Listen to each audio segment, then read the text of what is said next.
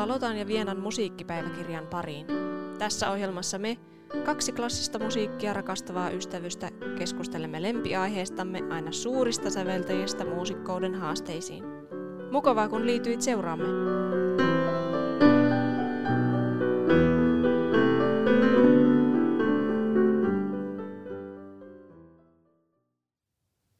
Tämä on jatkoa jaksolle yksi, alkusoitto. Tämä Moldauhun liittyy mun elämässä vielä semmoinenkin juttu, että kun tein uruista B-tutkinnon ja kuvittelin, että en koskaan tee diplomitutkintoa, vaikka sitten lopulta sen päädyin tekemään, niin sen takia, että kuvittelin, että tämä on mun viimeinen tutkinto, niin ajattelin, että haluan tähän tärkeään virstanpylvää sen jotenkin liittää tämä Moldaun, kun tuntuu, että se on kuitenkin kulkenut omassa elämässä mukana sillä lapsesta lähtien.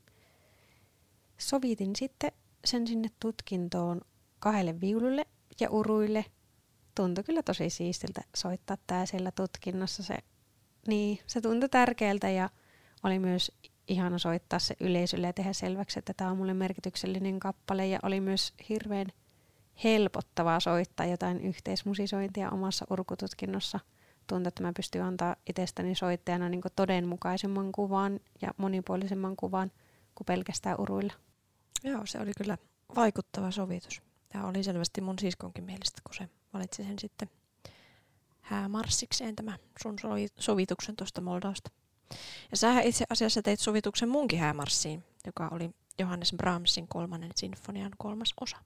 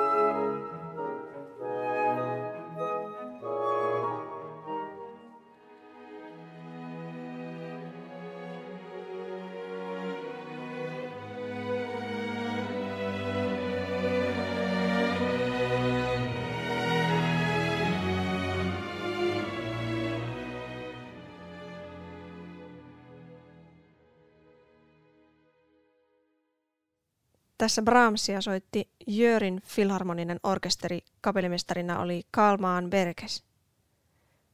Mä siis valitsin tämän kappaleen tähän jaksoon, koska se oli mun häämarssi. Simppeli syy. Mutta tähän liittyy kyllä muutakin. Tämä Brahmsin kolmas sinfonia on varmaan Brahmsin sinfonioista laajimmilti tunnettu. Ja tämä kolmas osa on siitä tunnetuin osa. Mä kuulin tämän eka kertaa lapsuudessa, yhdeksänvuotiaana, kun mun äiti ja iskä lähti käymään Sveitsissä häämatkalla.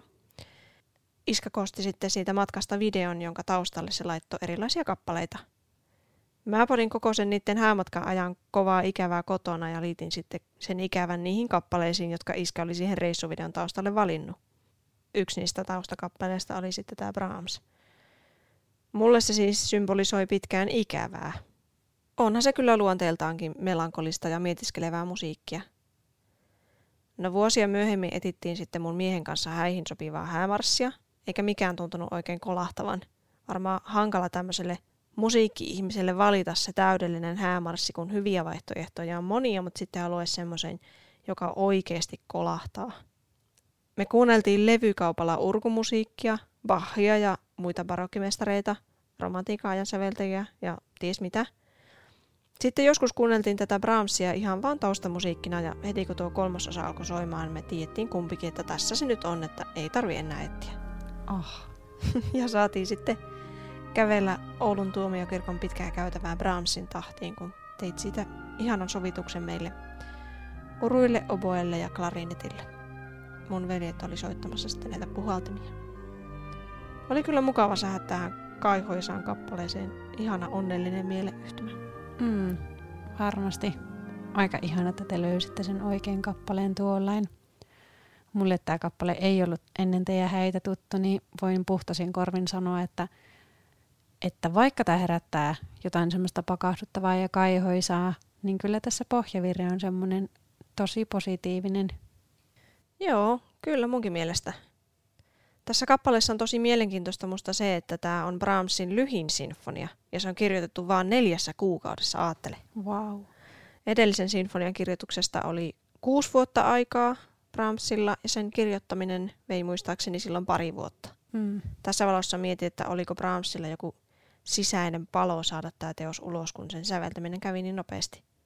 Brahms oli myös luonteeltaan jotenkin syrjään vetäytyväinen, ehkä vähän introvertti. Siksi olikin hauska lukea säveltäjä Antonin Vojakin kertomus siitä, kun se oli Brahmsin luona käymässä sen jälkeen, kun Brahms oli tämän sinfonian kirjoittanut, olisikohan siis vuonna 1883.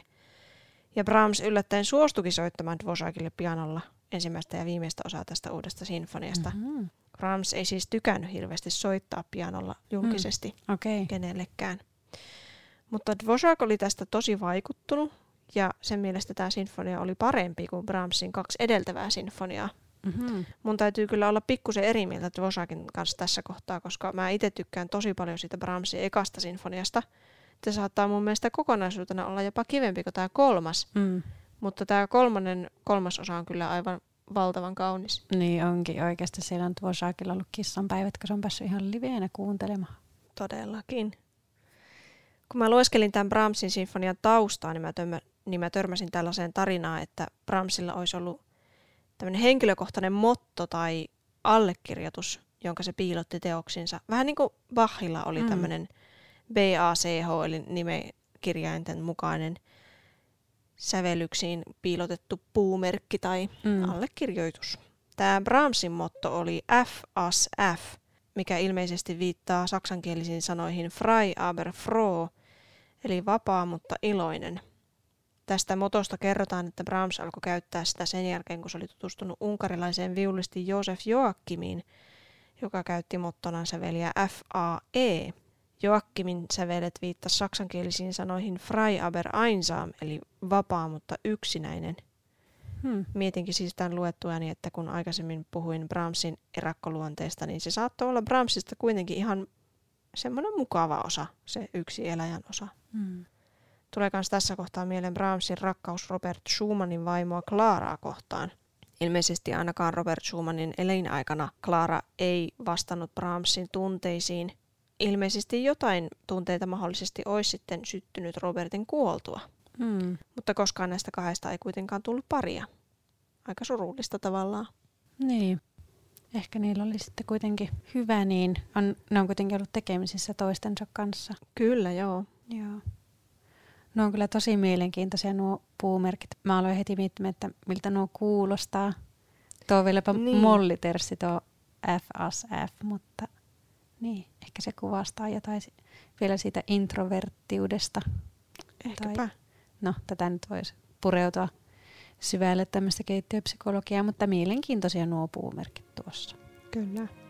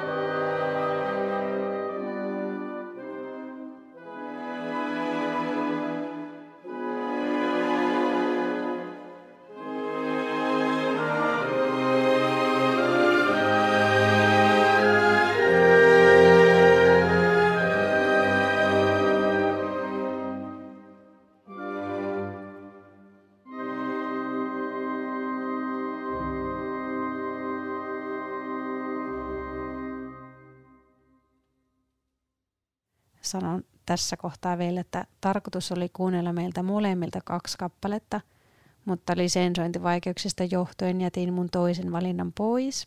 Kerron nyt kuitenkin, että joskus aikoina niin mä pidin semmoista yksityistä blogia, mihin mä olin muun muassa listannut kappaleita eri tilanteisiin. Se kappale, minkä mä olisin halunnut teille soitettaa, oli tämmöisen otsikon alla kuin Maailman kaunein halleluja. Jos siis haluat kuulla mun mielestä maailman kauneimman hallelujan, niin – käy kuuntelemassa, löytyy Spotifysta tai YouTubesta. Ton Koopmanin johtamana alkukorpahin kantaatista Vahet aufruft uns.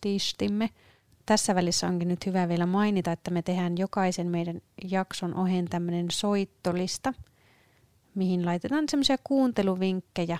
Sekä nämä kappaleet, mitkä soi jo täällä meidän podcast-jaksoissa, mutta myös muita näihin aiheisiin liittyviä tai meidän korvaa muuten miellyttäviä – niin voitte sitten käydä kuuntelemassa meidän kuunteluvinkkejä.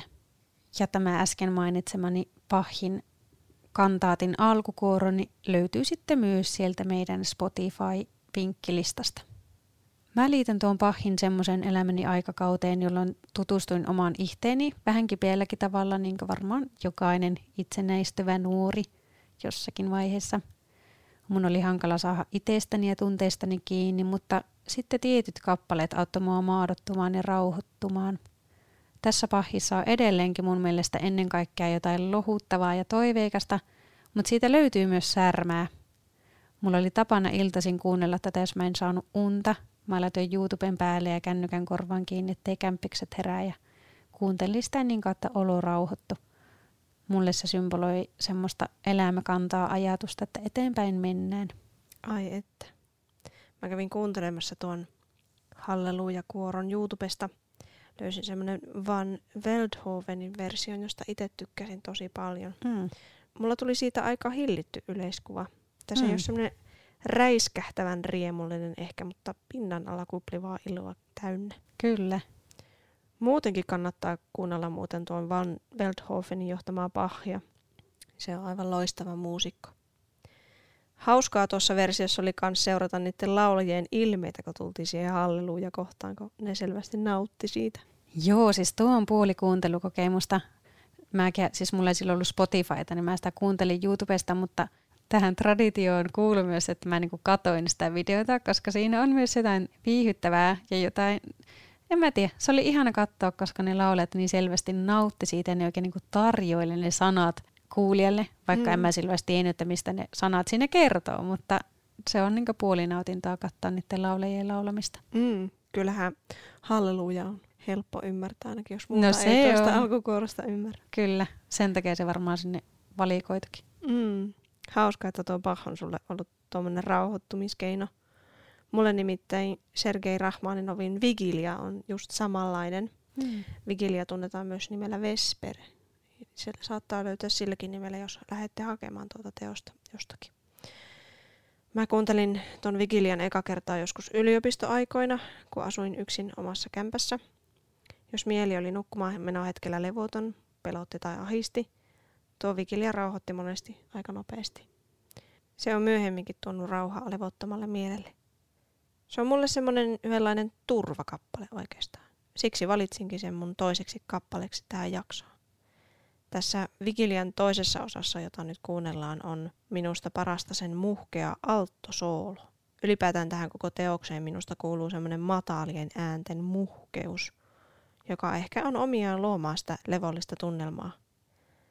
Mä voisin kuvailla sitä semmoiseksi untuvaiseksi painopeitoksi, että se on samaan aikaan kevyyttä ja painavaa, tiedätkö mitä tarkoitan? Mm.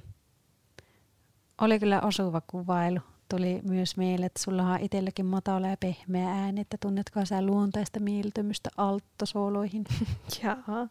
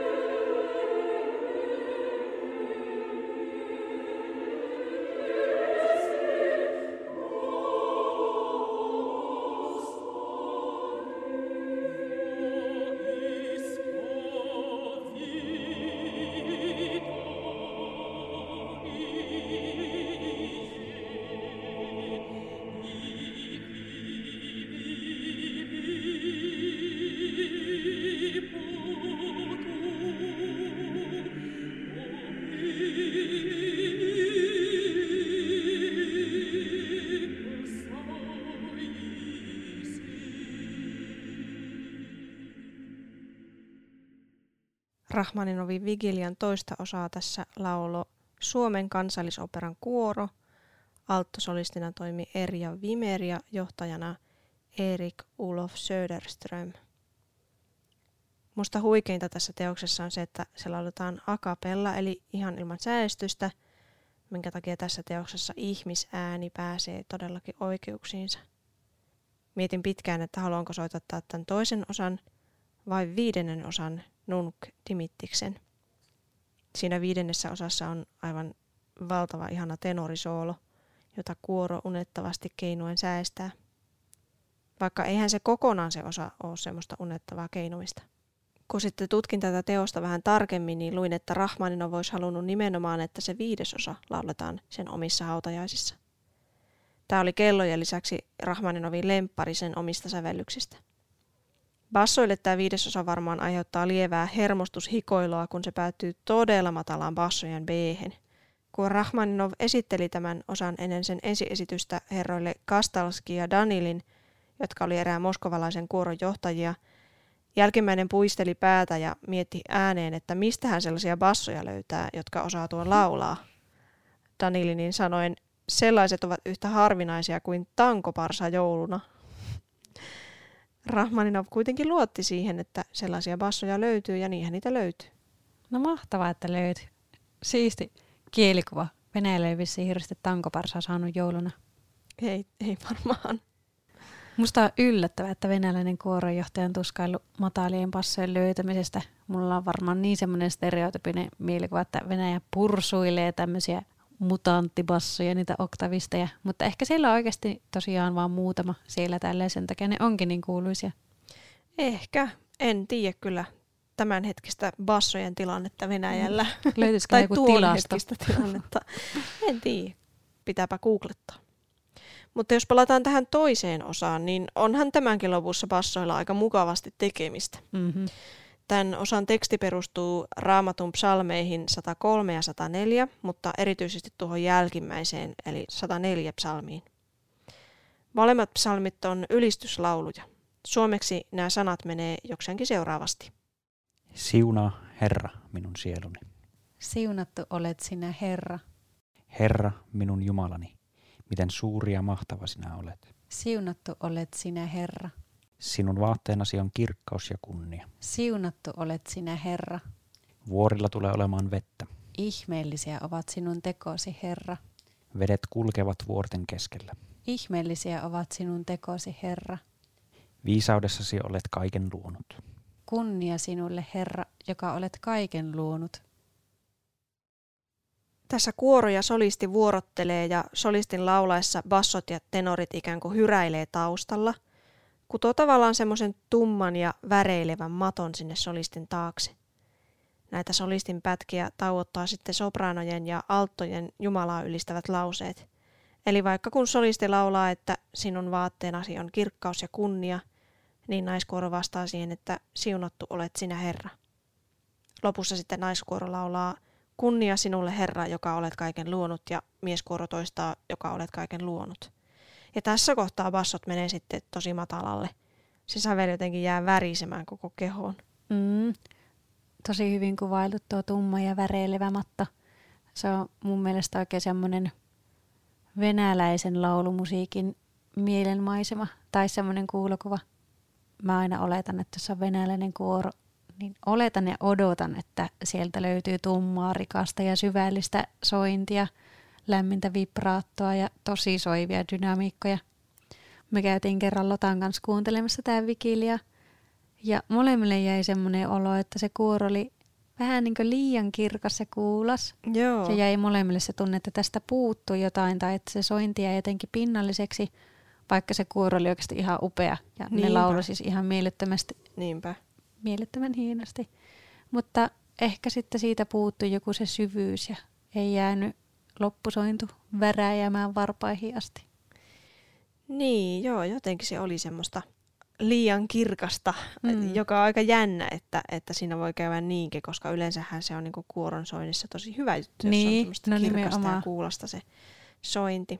Mutta tähän jotenkin mielän itsekin semmoisen muhkeuden ja semmoisen sopivan vibraaton. Tuossa mm. Äsken kuunnellussa versiossa on mun makuun ehkä jopa pikkusen liikaa vibraattoa, mutta tuota, silti niin siitäkin löytyi niitä hienoja tummia sävyjä, mm. mitä tähän teokseen kyllä kuuluu. Mm. Mä voisin siis puhua vaikka kuinka kauan tästä Vigiliasta, kun tämä on niin ihana. Mutta tuota, kerron nyt pikkusen vielä tästä taustasta. Tähän on sävelletty vuonna 1915, eli vuosi ensimmäisen maailmansodan alkamisen jälkeen. Venäjän sisäinen tilanne oli tuolloin levoton, kun lähestyttiin vallankumousta. Siksi tuntuukin tosi jännältä, että Rahmaninov säveltää tuohon tilanteeseen tällaisen intiimin kirkkomusiikkiin pohjaavan teoksen, jossa en kyllä ainakaan itse kuule kaikuja tuosta ympäröivästä maailmantilanteesta ihan yhtään. Tämä Vigilia sai ensiesityksensä varainkeruutilaisuudessa, jossa kerättiin siis varoja Venäjän sotatoimia varten. Kun sitten tullaan vuoteen 1917, jolloin Venäjän vallankumous alkoi, kirkkomusiikin asema muuttui kirkon aseman myötä hankalaksi, eikä tätä vigiliaakaan sitten saanut esittää. Vuosi tämän jälkeen, eli vuonna 1918, Rahmaninov muutti Yhdysvaltoihin. Rahmaninovin uskonnollisuudesta löysin useampaa eri mielipidettä laidasta laitaan. Jossain mainittiin, että se olisi itse sanonut, ettei se ole uskonnollinen, mutta jos näin oli, niin kyllä on mies osannut säveltää harvinaisen kaunista kirkkomusiikkia. Tämä teos siis kuuluu yksin kuuluisimpiin ortodoksisiin kirkkomusiikkiteoksiin. Kyllä, ja tämä on oikein semmoinen isojen kuoren klassikkoesitys. Ja siis tämähän on kirkkomusiikkia parhaimmillaan oikein helmi. Kyllä.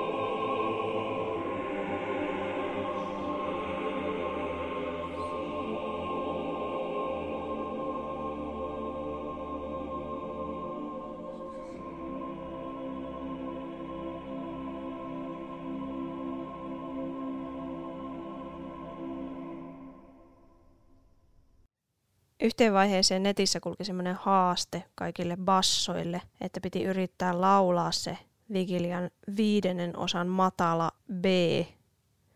Tässäkin mennään jo ihan tarpeeksi matalalle, niin kuin varmasti kaikkien bassojen mielestä, niin voitte siellä kotona ihan testata, että pääsettekö noin matalalle ja kokeilla sitten vielä sitä viidettä osaa käydä kuuntelemassa sen ja kokeilla, että pääseekö sinne vielä matalammalle.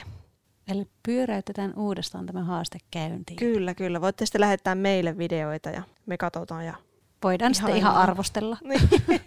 no ei. Ei arvostella, mutta ihaillaan kaikkien rohkeutta ja mm. upeaa äänialan laajuutta. Kyllä. Kyllä, mutta nyt on aika päättää tämä jakso. Toivottavasti tykkäsitte meidän musiikkivalinnoista ja toivottavasti tämä meidän podcasti sai teidät sitten kiinnostumaan, että jatkatte meidän seurassa vielä seuraaviin jaksoihin. Mm-hmm. Kertokaa meille somessa, mikä on teidän elämässä tärkeä kappale. Jaetaan sillä tavalla sitten yhdessä hyviä kuunteluvinkkejä toisillemme. Ensi jaksossa keskustellaan sitten lauluyhtyeen musiikista. Mukana keskustelussa on myös mielenkiintoinen vieras. Eli kannattaa pysyä kuulolla.